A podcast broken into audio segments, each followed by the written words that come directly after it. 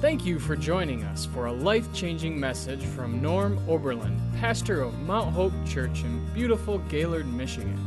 Our prayer is that this message will help strengthen and encourage your walk with Christ. Please enjoy. And now, here is Pastor Norm. This week has uh, been unusual a little bit for me because I've had so many things going on with the, the, Uh, my position as presbyter and a lot of other stuff. And as I've been praying about, Lord, what is it that you want our people to hear? He again took me back to the basics. And I hope that if you are a mature Christian, you've got it locked down when it comes to your beliefs, that you'll understand that we have a lot of new people coming in. And sometimes we just need to go back as a refresher and re examine the things that we already know. So please, uh, I think you'll still get something out of today's message, but we are going to go back to some foundational truths, as I like to call it. There we go. Foundations of truth. We sure do, don't we? Again, I don't know for certain why any of you are here today, but I imagine that there are many things that have brought each one of you here to this church this morning. I don't think it was by chance. God's not that kind of God. He orchestrates things. I believe He predestines us to be in certain spots. For some, you're here because, well, you're just in the habit of going to church. That's a good thing. That's a discipline. In fact, one of the gifts of the Holy, or one of the fruits of the Holy Spirit is discipline, self discipline. And, and a lot of people don't get this, but I'm telling you, you're going to be healthier. And it is uh, a good thing to make that a practice. For others, it might be that you're trying to figure out your place in this world. There are many options, aren't there? What college to go to, who to marry, what job's next for me, etc., etc. How many kids should we have? All these things enter our mind, don't they?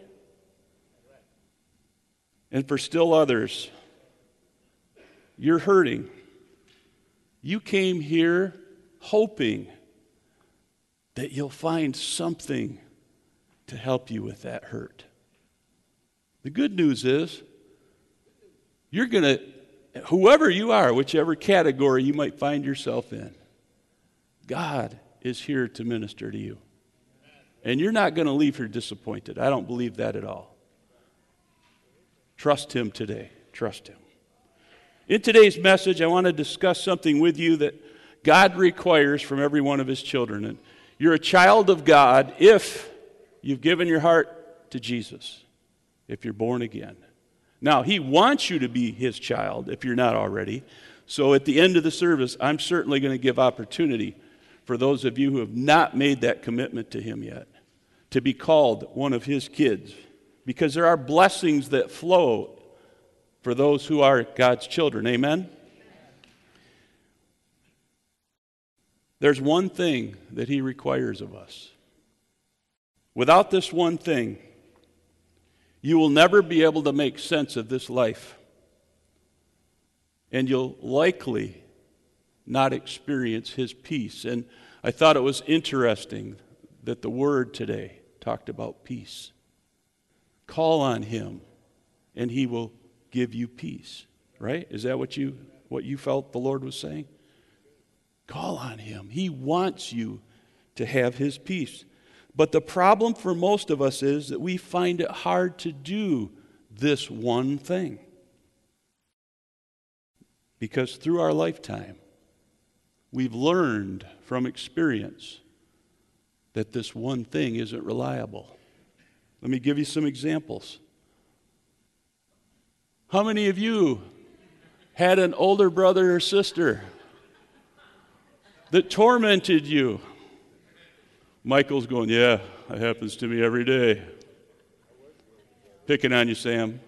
How about this one? without me going into detail for those of you who still do this. And then all of a sudden you realize, huh? No?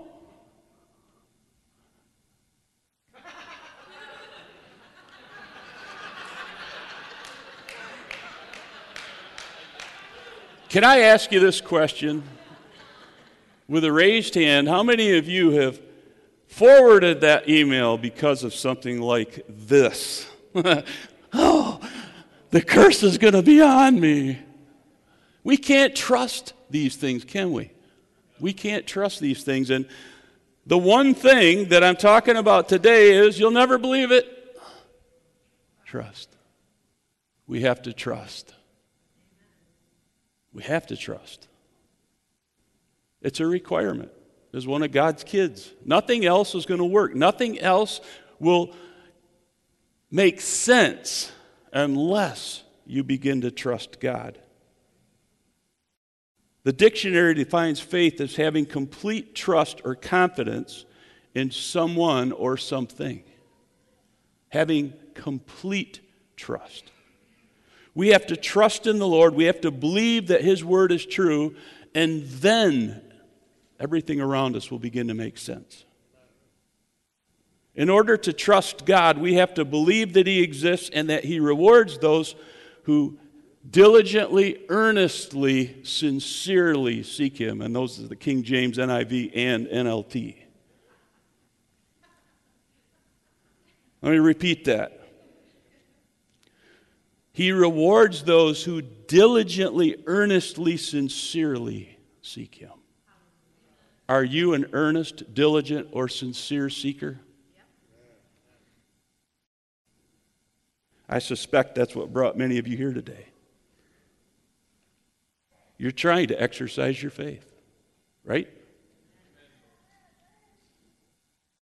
One of my wife's favorite passages is this one. Trust in the Lord with all your heart. Do not depend on your own understanding. Seek His will in all you do, and He will show you which path to take. Proverbs 3 5 and 6. Today, we're going to look at what it means to trust the Lord.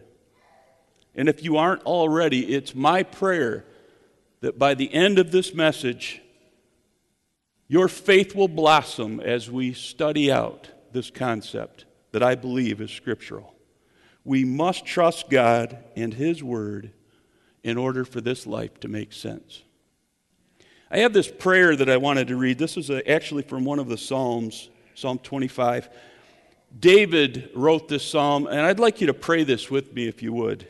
And for some of you, you might have to pray this by faith, but that's all right. But would you repeat this with me? In fact, would you stand up one more time as we pray this out loud, okay? You ready? O oh Lord, I give my life to you. I trust in you, my God. Do not let me be disgraced or let my enemies rejoice in my defeat. No one who trusts in you will ever be disgraced, but disgrace comes to those who try to deceive others. Show me the right path, O Lord. Point out the road for me to follow.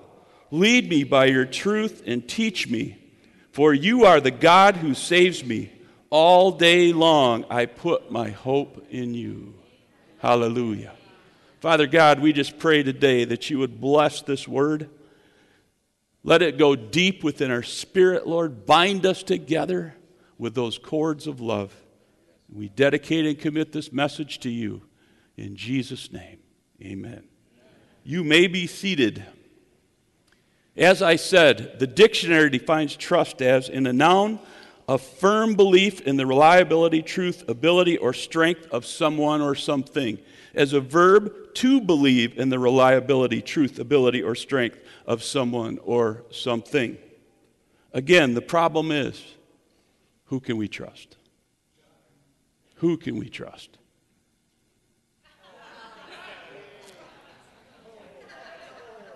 I, I put up a select number of candidates on both sides, if you will. I'm not suggesting you vote for either one or any of them. I hope you vote for someone. We don't know. We don't know who to trust. And that's why it's so difficult when we come into years like this. Who are we going to choose as our next president? I hope that you fast and pray as you seek God. And listen, if you're one of those that doesn't vote, shame on you. You need to get God's heart in this thing. Otherwise, you have no complaining afterwards. Every one of us needs to vote. And I'm not going to tell you who to vote for, but I am going to say, get God's heart in this. Get God's heart in this. But can we trust people? They always let us down, don't they? Some of you in this room have trusted a man or a woman. You've given them your heart to hold, and it didn't go so well. And because of that, you have a difficult time trusting anybody or anything. And I believe God wants you to know that you can trust Him. God wants you to know that Jesus can be trusted. Why do you think He sent Him to this earth 2,000 years ago? Because Jesus is the one he is the way, He is the truth, He is the life, and whatever He said and whatever He did can be trusted. We may not be able to trust which candidate we're going to pick or, or any of the candidates, but we can trust in Jesus.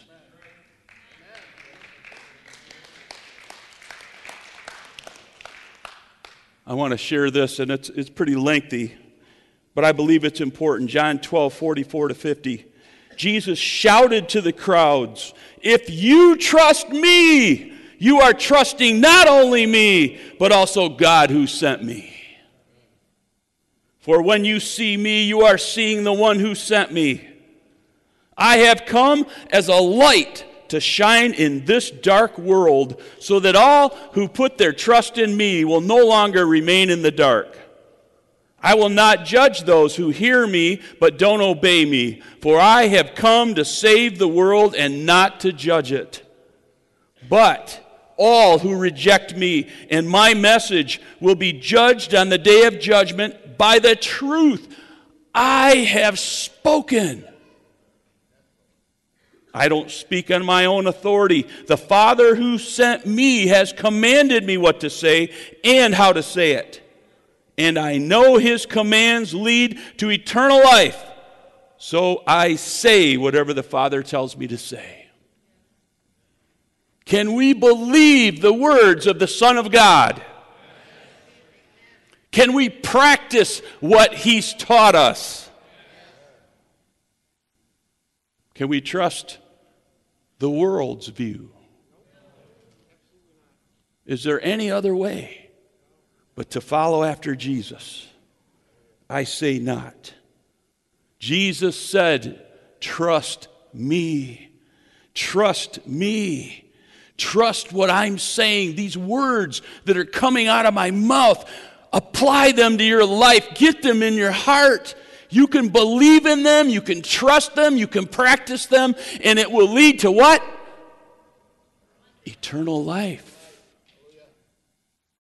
There's no other way. But if you reject Jesus' words, if you reject God's message, then you are rejecting God's plan for salvation. You can't have it both ways. Well, I'm a good person. God'll, I think He'll look at that. No, not according to this book, the Bible. God cannot tolerate sin in his presence. He can't. That's why the priests in the Old Testament had to make certain that they were purified before they went into the Holy of Holies. Because if they'd walked in with sin in their life, they would have been consumed by the glory of God. That's why they hung a little bell around his ankle and a rope. And if they stopped hearing the bell ringing, they pulled him out. God is serious about this, folks, according to the Word. So you may have all your own views about, well, I don't believe in that stuff. Every knee will bow, every tongue will confess that Jesus Christ is Lord. Whether you believe it or not, it's going to happen. There are two ways God's way, man's way. Pick God's way. That's the way that's going to be safe. That's the way that's going to be filled with life and abundant life. That's the way that's going to lead to eternal life eventually. It's pretty deep stuff, isn't it? Enter the Bible. Whoo! You know, this is the bestseller list for centuries. Hallelujah. That's good news. I wish more people would grab hold of it. The Bible. Can it be trusted?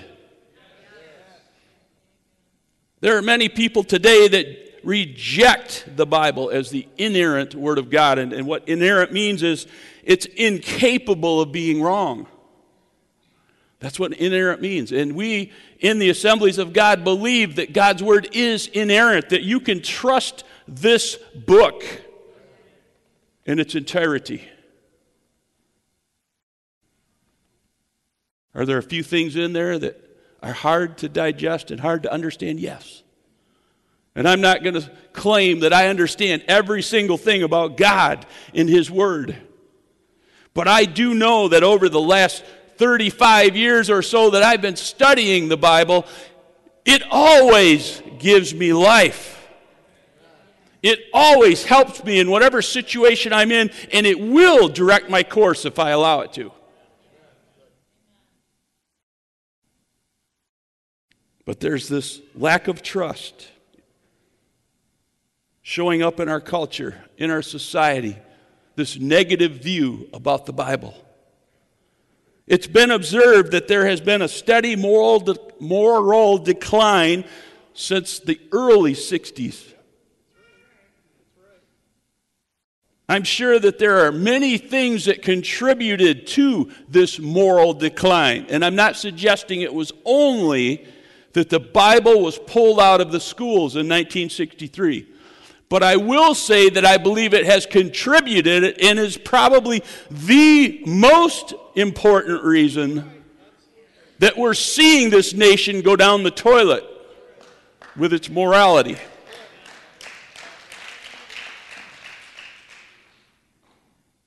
In the old days, our kids cut their teeth on the Bible. In the 1800s, it was one of their main texts. Kids memorized Scripture. And what did it lead to? All kinds of inventions, loving each other. This country was known as the land of the brave, land of the free. We could do almost anything and we would succeed at it. And I believe it's because we honored God and His Word.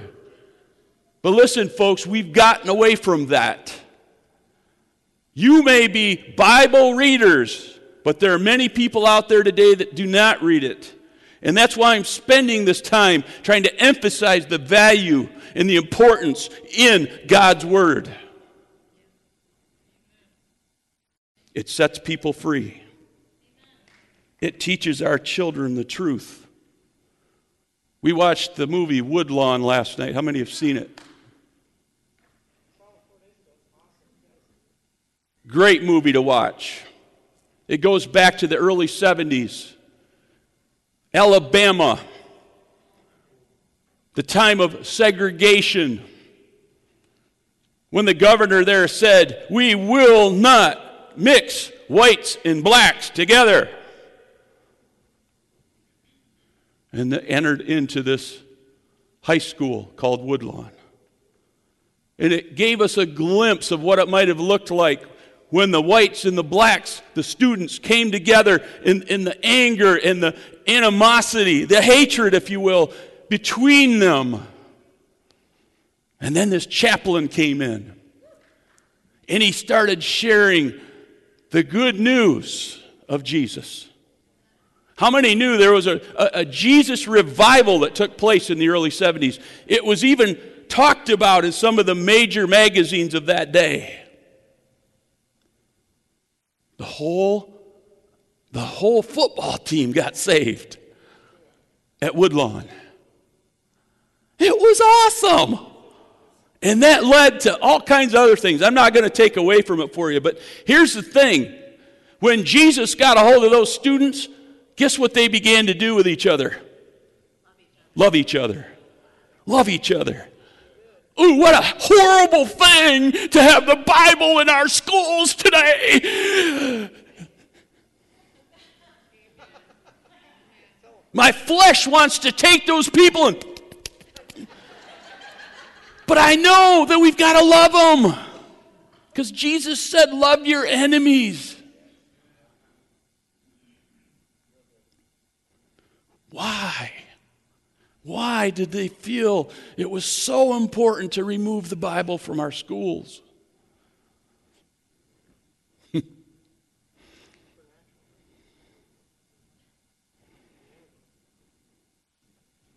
because the enemy is really good at what he does. Why is it so important that you and I believe the 66 books in the Old and New Testament? Why is it so important that we believe that they're God breathed, God ordained words for us to chew up every day, to eat in our spirit man? Words that were intended to be given to us that we might live by them. Why? Go back to Adam and Eve. Remember that? Eve's in the garden. God said, Don't eat from that tree. The tree that will allow you to see the difference between good and evil. Don't eat from that one. You can have anything else in the garden. I'm going to go deeper into this soon. Maybe next week, starting next week. We're going to look at the beginning, Genesis. But what I want you to see today is why the Bible is so important and why we must trust it. This is what Satan did. He planted a questionable doubt in her mind. Did God really say you must not eat the fruit from any of the trees in the garden? He got her thinking, well, maybe, maybe God didn't really mean what he said. Maybe I can, I can just, you know, just this one time, just twist it just a little bit, you know, just because I want to taste that fruit, doggone it. Who is God anyway? How dare him tell me, why can't he doesn't want me to be like him? Now, this might sound ridiculous to you, but don't we do the same things with the sin that we're facing this very day? Don't we try to justify it? We hear God's word saying, don't, don't, don't. And we do it anyway. Well, why wouldn't God want me to enjoy that? Because it's going to kill you, that's why.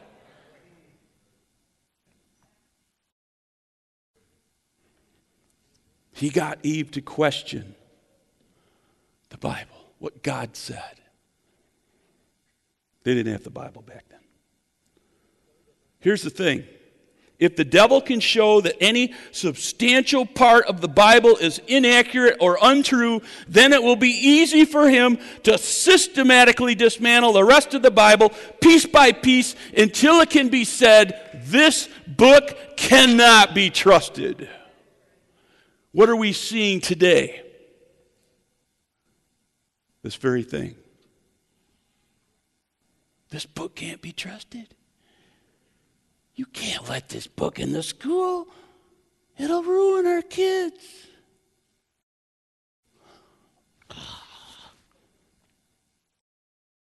God help us.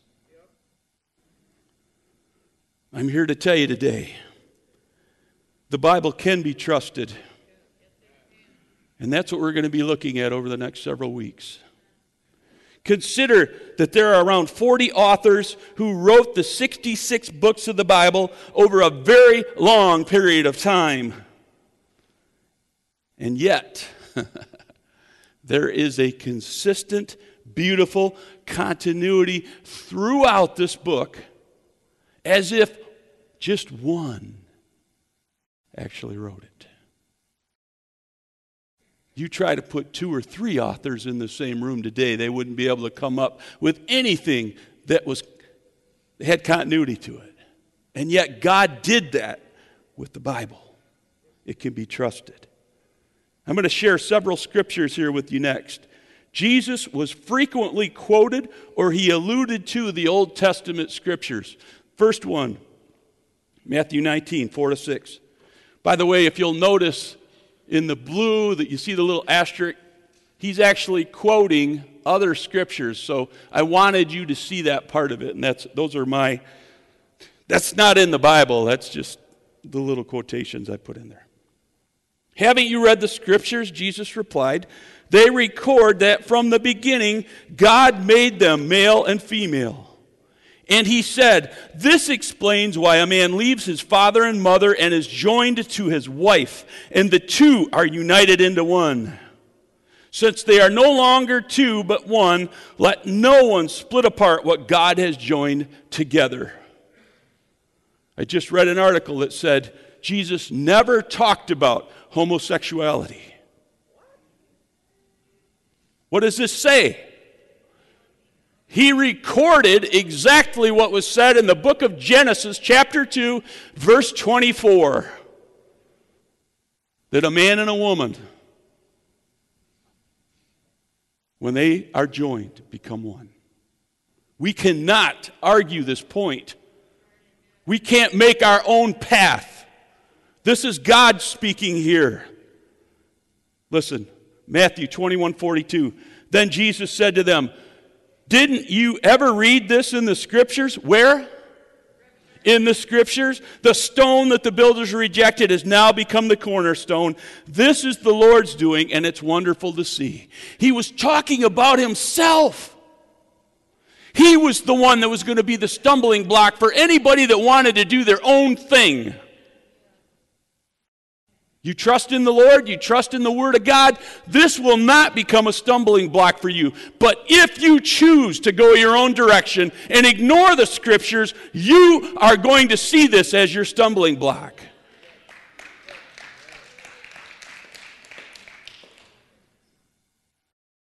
Matthew 22, 31 to 22. Again, 31 to 32. Jesus here is quoting Exodus 3 6. But now, as to whether there will be a resurrection of the dead, haven't you ever read about this in the what? Scriptures. Long after Abraham, Isaac, and Jacob had died, God said, I am the God of Abraham, the God of Isaac, and the God of Jacob. So he is the God of the living, not of the dead. God is not a dead God. He is the living God. You can trust him. I love this one. Matthew 22, 41 to 40, and it's a little bit smaller up there, but hopefully you can see it. Then, surrounded by the Pharisees, by the religious people of his day, Jesus asked them a question What do you think about the Messiah? Whose son is he? They replied, Why, he's the son of David. Jesus responded, Then why does David, speaking under the inspiration of the Spirit, speaking under what? The inspiration of the Spirit, call the Messiah my Lord. For David said, The Lord said to my Lord, Sit in the place of honor at my right hand until I humble your enemies beneath your feet. Since David called the Messiah my Lord, how can the Messiah be his son? No one could answer him, and after that, no one dared to ask him any more questions. That was taken from Psalm 110 and verse 1. Last one here Matthew 26. 55 to 56. Jesus believed the Old Testament was God's word. Then Jesus said to the crowd, Am I some dangerous revolutionary that, that you come with swords and clubs to arrest me? Why didn't you arrest me in the temple? I was there teaching every day. Verse 56 But this is all happening to fulfill the words of the prophets as recorded in the what? Can we trust the Bible? If Jesus himself quoted from it. Listen to me, listen to me. He quoted from 24 books from the Old Testament out of the 39, 24. And he was quoted, quoting scripture from the Old Testament some 200 times in the New Testament, in the Gospels. Do you think he trusted it? If he trusted it, we can trust it. And if it's not true, hear me, if it's not true, if it's not trustworthy, Jesus would have been an idiot. How many think Jesus was an idiot? I think he knew the difference. I think he knew that this book could be trusted. Now, realize if you don't already know this, and I'm just, this is a basic primary thing, but if you didn't know this, the New Testament wasn't around when Jesus was on the planet. All right? The New Testament is after Jesus. They're his words and they're the apostles' words. So when you read the New Testament, it's the first three are the Gospels, and then the book of John, and of course, uh, book of Acts, and so on. They all have this continuity about Jesus. But so does the Old Testament. So much so that Jesus quoted it daily. Now, if I kept going, which I won't, as you can see here, he quoted many times, right?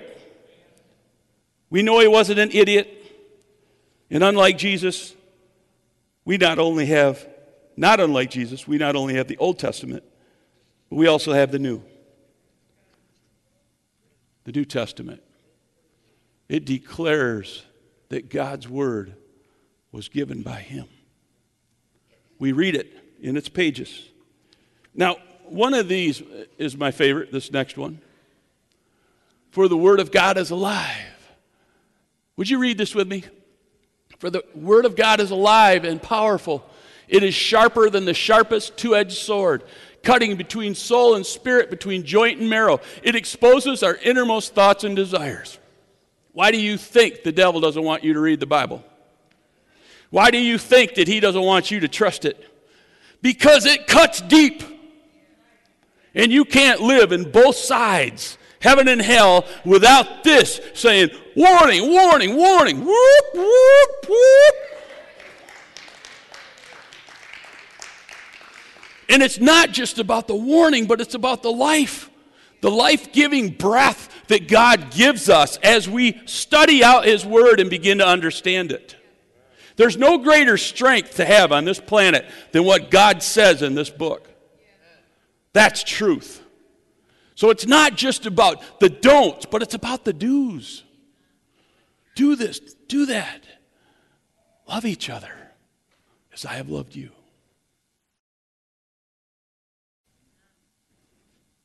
Hallelujah.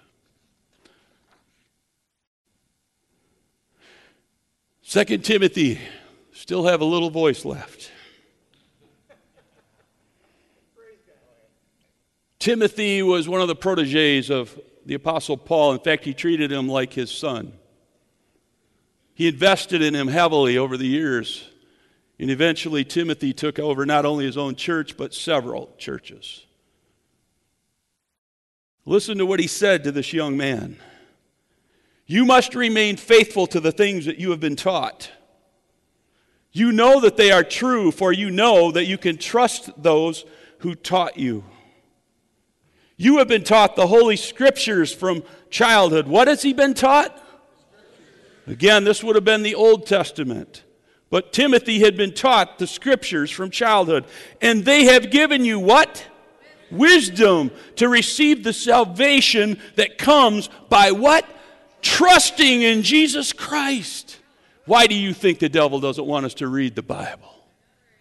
Because this last little sentence here, you know they're true, for you know you can trust those who taught you. You've been taught the Holy Scriptures from childhood, and they've given you wisdom to receive the salvation that comes by trusting in Christ Jesus. Every time we say that name, the devil shudders. The demons are shaking in their place. No! No, not that word again. No! It drives them crazy. We should all be running around, Jesus! When you stand in the Walmarts and you know there's stuff going on, Jesus! Hallelujah. All scripture is inspired. Oh, wait a minute. All scripture is inspired by. Say it again. Who? what does that mean? He wrote it. He may have used those guys writing it down, but believe me, they were moved by the Holy Spirit. He told them what to say. And it is useful to teach us what is true, what is right, what is the right path to take. It is true, and to make us realize what is wrong in our lives, the paths not to take. It corrects us when we are wrong and it teaches us to do what is right.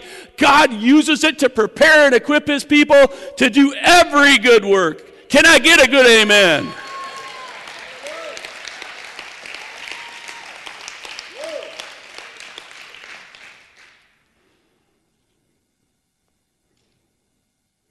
Second Peter 1, 19 and 21. I'm about to get into the end of this. Because of that experience, we have even greater confidence, Paul said, or Peter said, I'm sorry. Even greater confidence in the message. What is the message? The message. The Bible is the message. Say that with me. The Bible's the message. That's what Peter's talking about.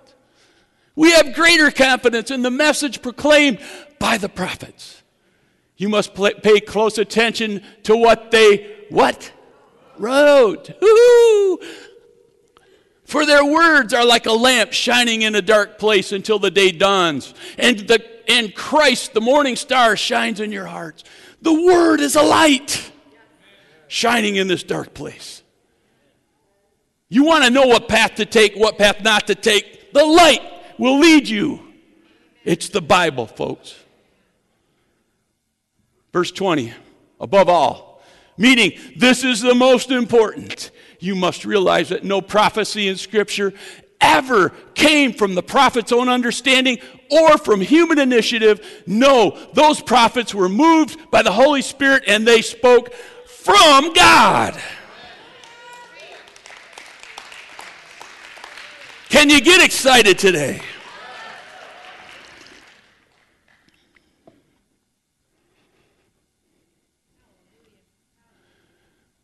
Bottom line, there's no other book we can trust.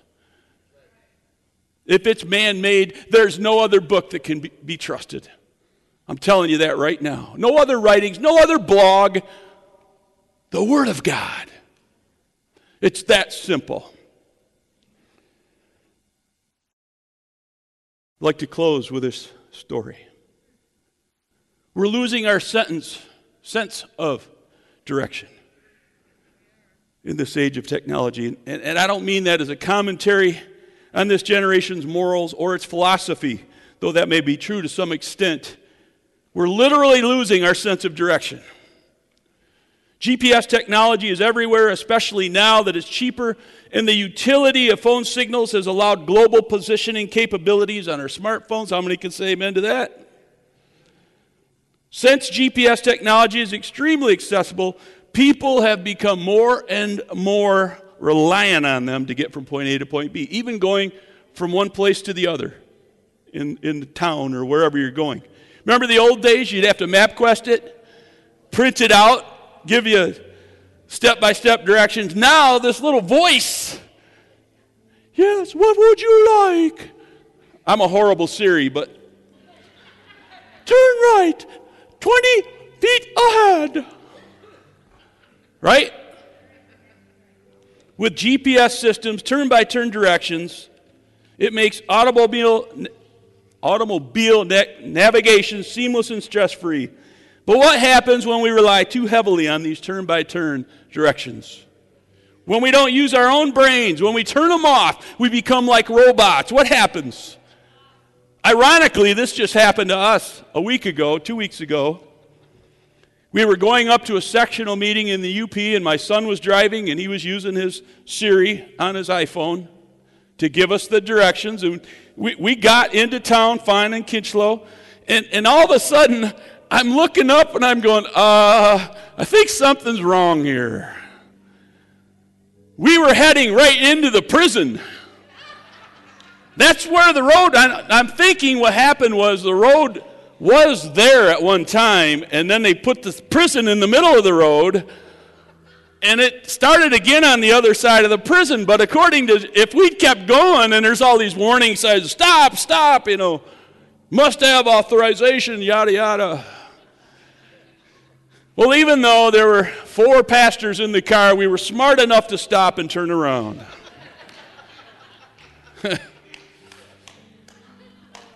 And we found our way around, and then we got to the church on time. But my point is GPS can mislead you.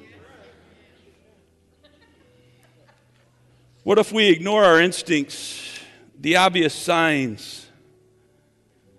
This little story sheds some light on it. Recently, and I'm, I'm showing you this, maybe I'm going to get there.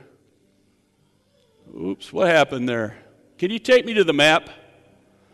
Recently, a 67 year old woman from Belgium, Sabine Moreau, and I don't know if I'm saying it right, but I'm trying to sound French, departed her house to pick up a friend at a train station in Brussels.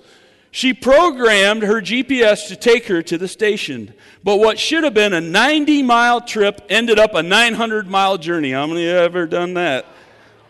Come on, man. Lift. What? Claudia, a woman did that? I thought it was only men that had that dysfunction. For some reason, she didn't realize something was wrong until she arrived in Croatia. All right. Andy hates it when I do this, but I got to do this if I can find it. How do I turn this on? It's on here somewhere. Maybe I'm not going to do it. Oh, there it is. All right. This is Brussels. This is where she started. This is Croatia. 900 miles. I'm thinking, wow, I thought I was, never mind. For some reason, she didn't realize something was wrong until she arrived in Croatia. Sabine admits to her own bemusement that she was to blame for her long trans European trek. This is a quote. I was absent minded, so I kept on putting my foot down, she said to a local newspaper. What?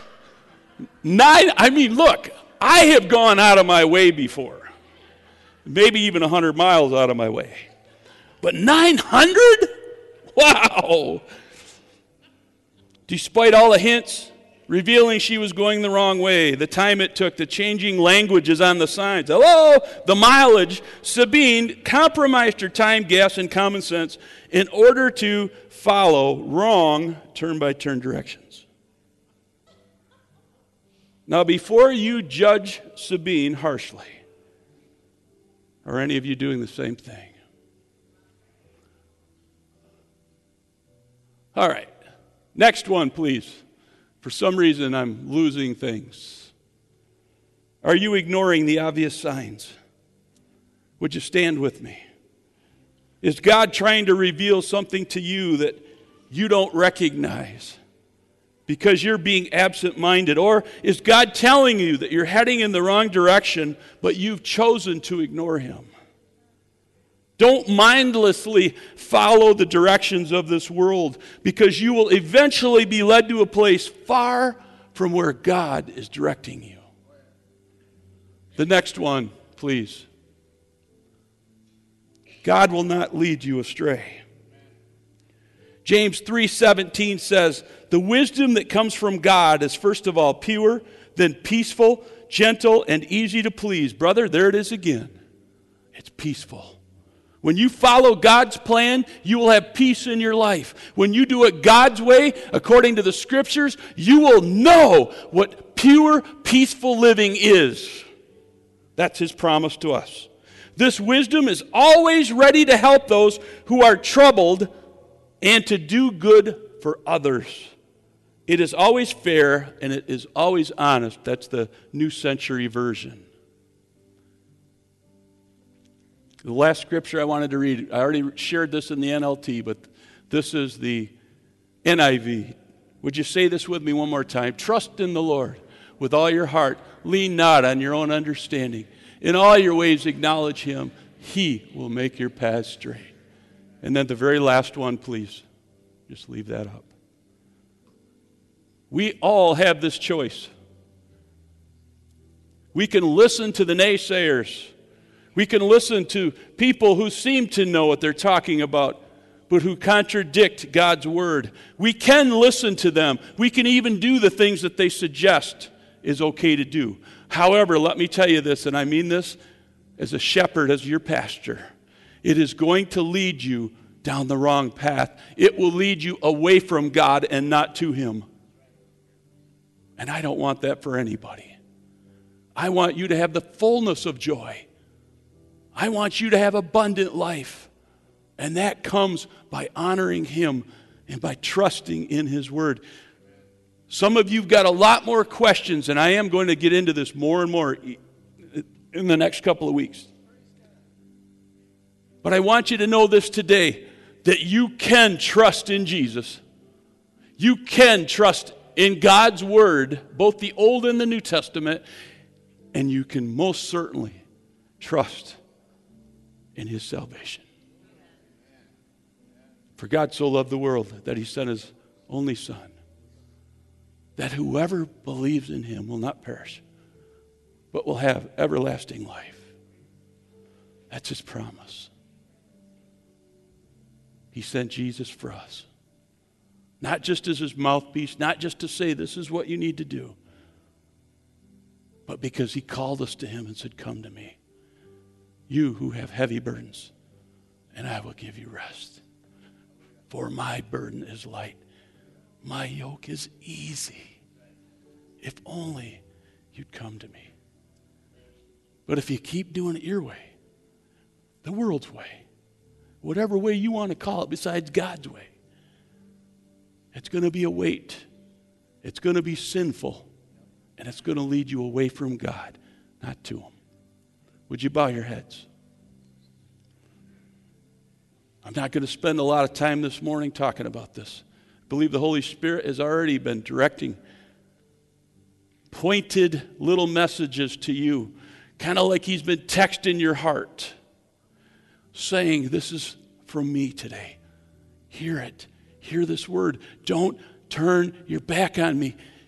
Don't plug your ears. I'm trying to get through. I've been trying to get through. But you have turned your back on me and you can't go any further. If you do, it's going to lead to horrendously bad situations in your life. If you're here today and you'd say, Pastor, I don't think I've been trusting the Bible, but I believe that God is in this, that He's in this message, that He's in the Word, and that I can trust it. I'm starting to see that, and, and I want to do the right thing today. If that's you, would you lift your hand up so I can see it? Hands going up all over the room. Thank you. Thank you. Anybody else? You just know that you need Jesus today. You just know that God is speaking to you and He's saying, Son, daughter, come to me. Come to me. Repent of your sins and come to me. If that's you, please lift your hand up real quick. Nobody looking around. Yep, yep. Others? Yes, yes, yes, yes. Anyone else? You can put them down if you've already had them up. Anybody else? I want you to pray with me. And I'd ask our audience of Christians to join us, please, so that no one's standing there saying this alone. We're in this together. We're not here to point fingers. That's the Word of God's. That's what that's all about. We're just here to share it. All right? But I want you to pray this loud enough so that your own ears can hear. Whether you raised your hand the first time or the second, I want you to pray this, and I'm asking everybody here if you would join us. Heavenly Father, thank you for the Bible. I believe it is your written word. Not written by men. Well, it was written by men. but you moved them. You spoke through them. You gave them the words to put down on paper. And today I believe that. Old and New Testament. I believe that Jesus was truthful. And when he said, I am the way, the truth, and the life, I can trust him in that. And I do trust him. Now, Lord, help me to pl- apply your word to my life. Help me to live according to your doctrine. Unlike the follower of the GPS,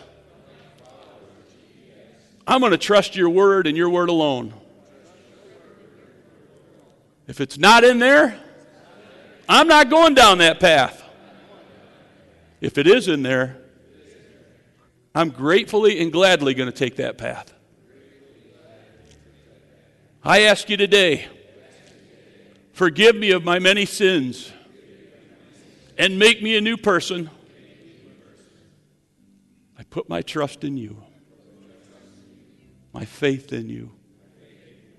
And I believe, because this pastor is telling me, the Bible says anyone who puts their trust in Jesus will never be put to shame. Thank you for that, Lord. Thank you, Jesus. Give the Lord a big hand this morning.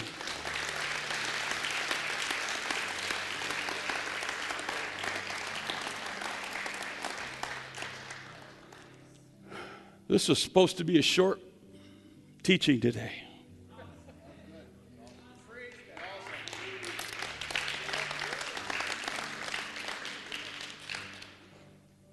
Oh my God. You are so awesome. My Lord, you are so beautiful.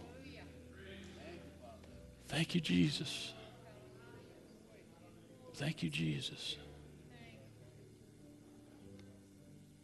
Lord, those open heavens, we thank you for that. We prayed before we ever came in here that you would do the work today, and I believe you have done it. Now, Lord, help us to live for you, not to deny you, not to run away from you, but to live for you. Lord, this church is yours train our people, whether it's in the Bible studies, the Bible Training Institute, Lord, the preaching Sunday morning, or our daily studies. God, teach us. Help us to be the Bereans, to rightly divide the word of truth. God, help us to know you better each and every day.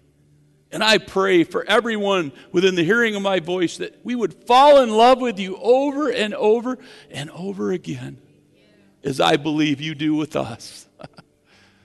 Lord, show favor upon everyone here today.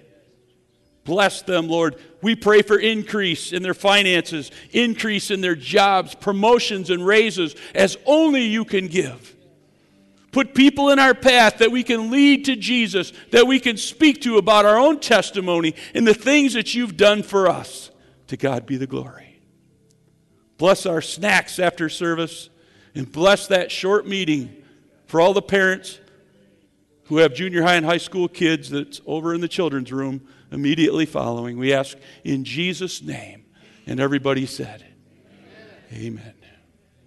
God bless you. Have a great week. We pray you enjoyed this message from Pastor Norm Oberlin. If you would like to partner with Mount Hope Church, you can make your tax deductible donation online at GaylordChurch.com. From there, just click on Give Online Now. Thanks for listening. We can't wait to be with you again next week.